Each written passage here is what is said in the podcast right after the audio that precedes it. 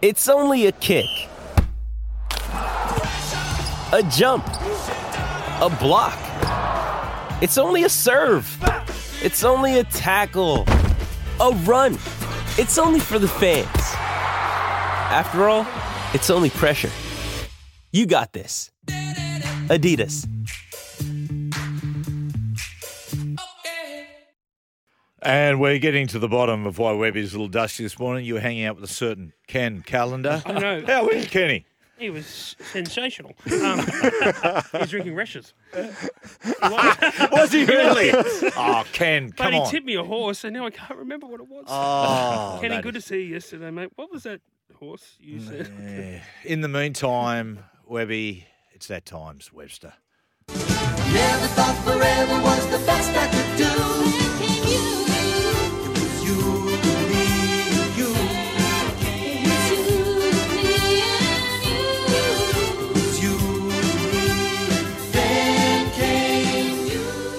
On this Good Friday, it's a sort of O weekend. Tomorrow it's all about Animo, and on Monday it's all about Pascoe.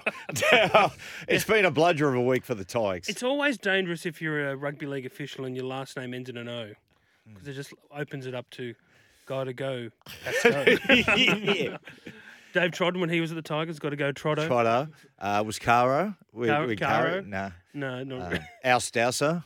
Oust Doust. Dowser. Do you know Doust was thinking about getting Oust Doust t-shirts Did he really? and really? selling them?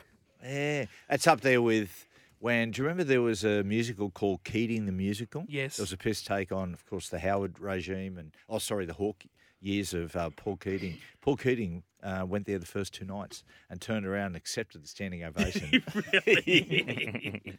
well, uh, it's getting very political at the West Tigers. How has been the great greatest week for the CEO, Justin Pascoe? Mm. Um, he don't, I don't think there's been many great weeks there, to be honest. From I thought, it, look, in isolation, there's small things, but um, the stories at the start of the week and him defending himself. This is what the problem I find with the West Tigers management. All they seem to do is defend themselves, and they're more worried about optics and how they look than what actually running the club. Um, I loved his Q and A with Buzz, where he said, "Look, I get to the ground early with the teams, and I like to put out the witches' hats for the for the warm up, and then you know hang out." Hang out with the guys in the dressing room, Yeah. and then sit behind the coach who I may or may not sack in a few weeks' time. Um, I don't know. I think uh, the truism that Jack Gibson always said about you know winning starts in the front office.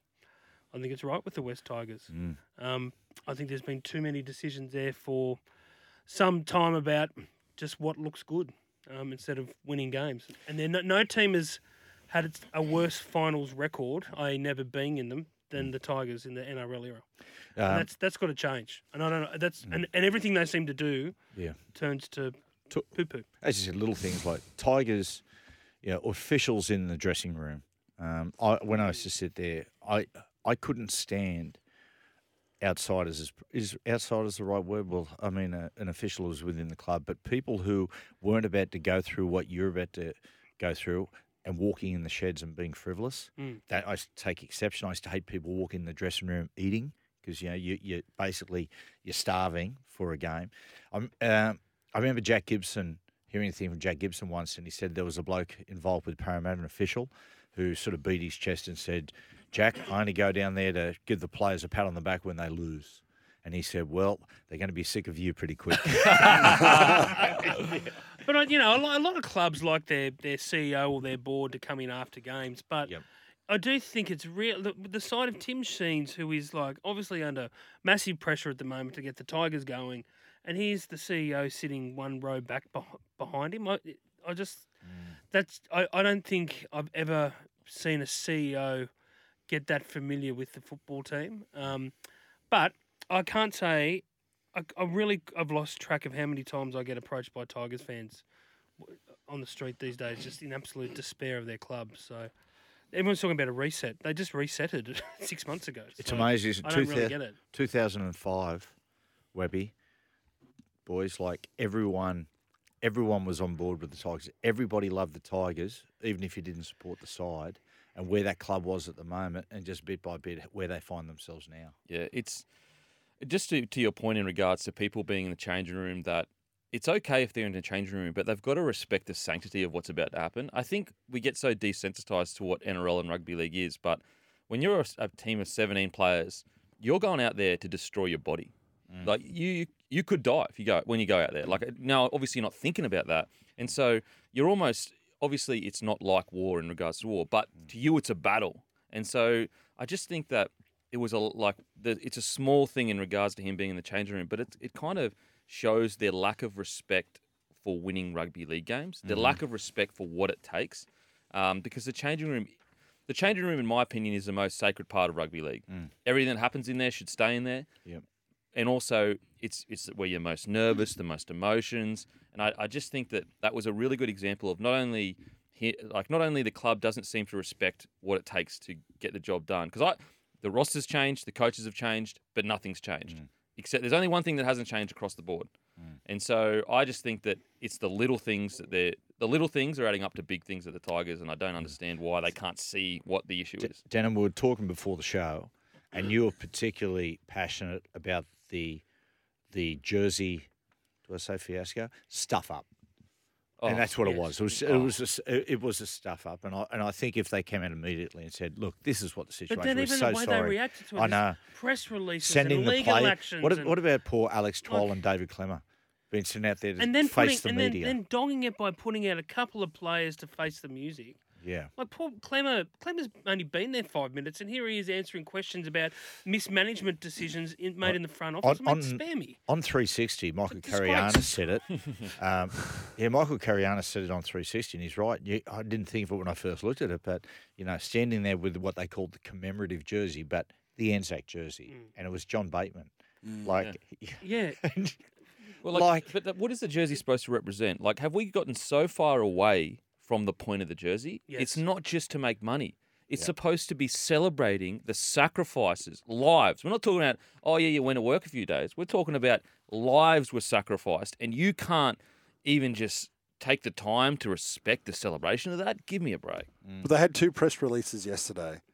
One uh, threatening legal action, which we won't go into. The other was then, here's the new jersey. You know, you can buy it here.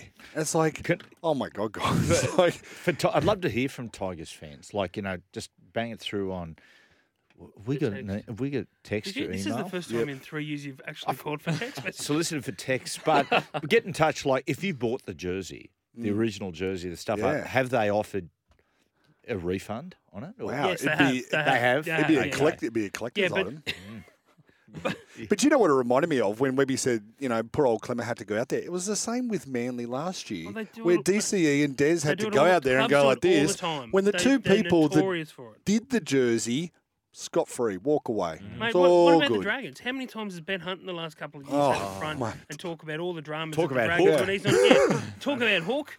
Talk about barbecues. There, there All is of it. there is a lack of own, there's a lack of ownership in a lot of um, club management. Now, on a on a happier note, Yes. a guy, a on with the person who has universal respect in rugby league, Nicho Hynes, and Gordon. Gordon made this. Uh, Gordon Tallis made this uh, point last night, which I thought was it was just so true. Is the fact that it says everything about that club where it's ha- happening, given the fact that no one saw this coming, is that all this was done behind the scenes. Bit of a chat. There was a bit of interest, a little bit of chat about you know extending, and all of a sudden, deal done. Long term deal, end of 29, Mm. worth seven mil. It's beca- NRL's becoming like the NFL in quarterbacks. Yes. isn't it? Because of the the lack of genuine halfbacks out there. If you've got a good one, you better sign him long term. And he's such a. He's not just good for the Sharks, he's good for the game. Every time he speaks, he's so calming and speaks with he's awesome. articulate all those other words. And he, d- he delivers like yeah, yeah. He's, he's great. It's, he, he's so calm and measured off the field, and yet he's an excitement machine on the field. You know, sometimes you get players that they might play boring styles of footy or whatever. He is the complete opposite. You watch him, and he is constantly an excitement machine. So, if there's any bloke that deserves a massively long contract like that, it's Nicho Hynes, and it's, it's ever a testament for young players coming through to be patient with your craft and your trade. Yes. Nicho Hynes is someone that you should, should look at because he was playing resis for till he was what 23, Yeah. I mean, and, I, and I'm guilty of it myself. I was 18, 19, I was 18 turning 19, stressing out about playing in NRL, and I'd only been playing for a few years. So I'm guilty as anything. Nicho, when he talks about different all the adversity he faced, we Mm. all know the stuff off the field, which is yeah heartbreaking. Mm. But you know the adversity he faced in his career, where suddenly there was a point in his career where he thought he could reach out at Manly and touch first grade, and suddenly being told, "Oh mate, look, there's nothing there," and that sent him into a funk Mm. for like eighteen months. I think he's. I know we're going to talk about this later, but he's certainly giving Brad Fittler a bit of a headache about where he fits into a New South Well, Wales team. and you know, for for Freddie, you know, and it shouldn't be a headache if you if you know what I mean. It should be going, wow, like you know, this, this it's he's great opportunity, yeah. great opportunity. But um, yeah, it, it's just a great deal. I mean, if you're at the Sharks, it's a pretty happy place to be when you've got Craig Fitzgibbon as coach, you've got Dale Finucane at the club as a leader, and you've got Nicho Hynes. Mm. It'd be a good place to be. They've, they're, they they've done well. They did well in getting Fitzy ahead of other clubs, and they secured Nicho, and, and he's turned out to be outrageously successful in the seven jumper, which I don't think many people thought it'd be this successful so early. Well, most did they? people didn't think it'd be a seven. No, exactly. No, no, there you go. It's a funny old game, isn't it? Yeah, anyway, is. It happy very- Easter, guys. Guess Thank you. what? We got next. We've pushed it up because it's just so popular. Morning Glory Jeopardy.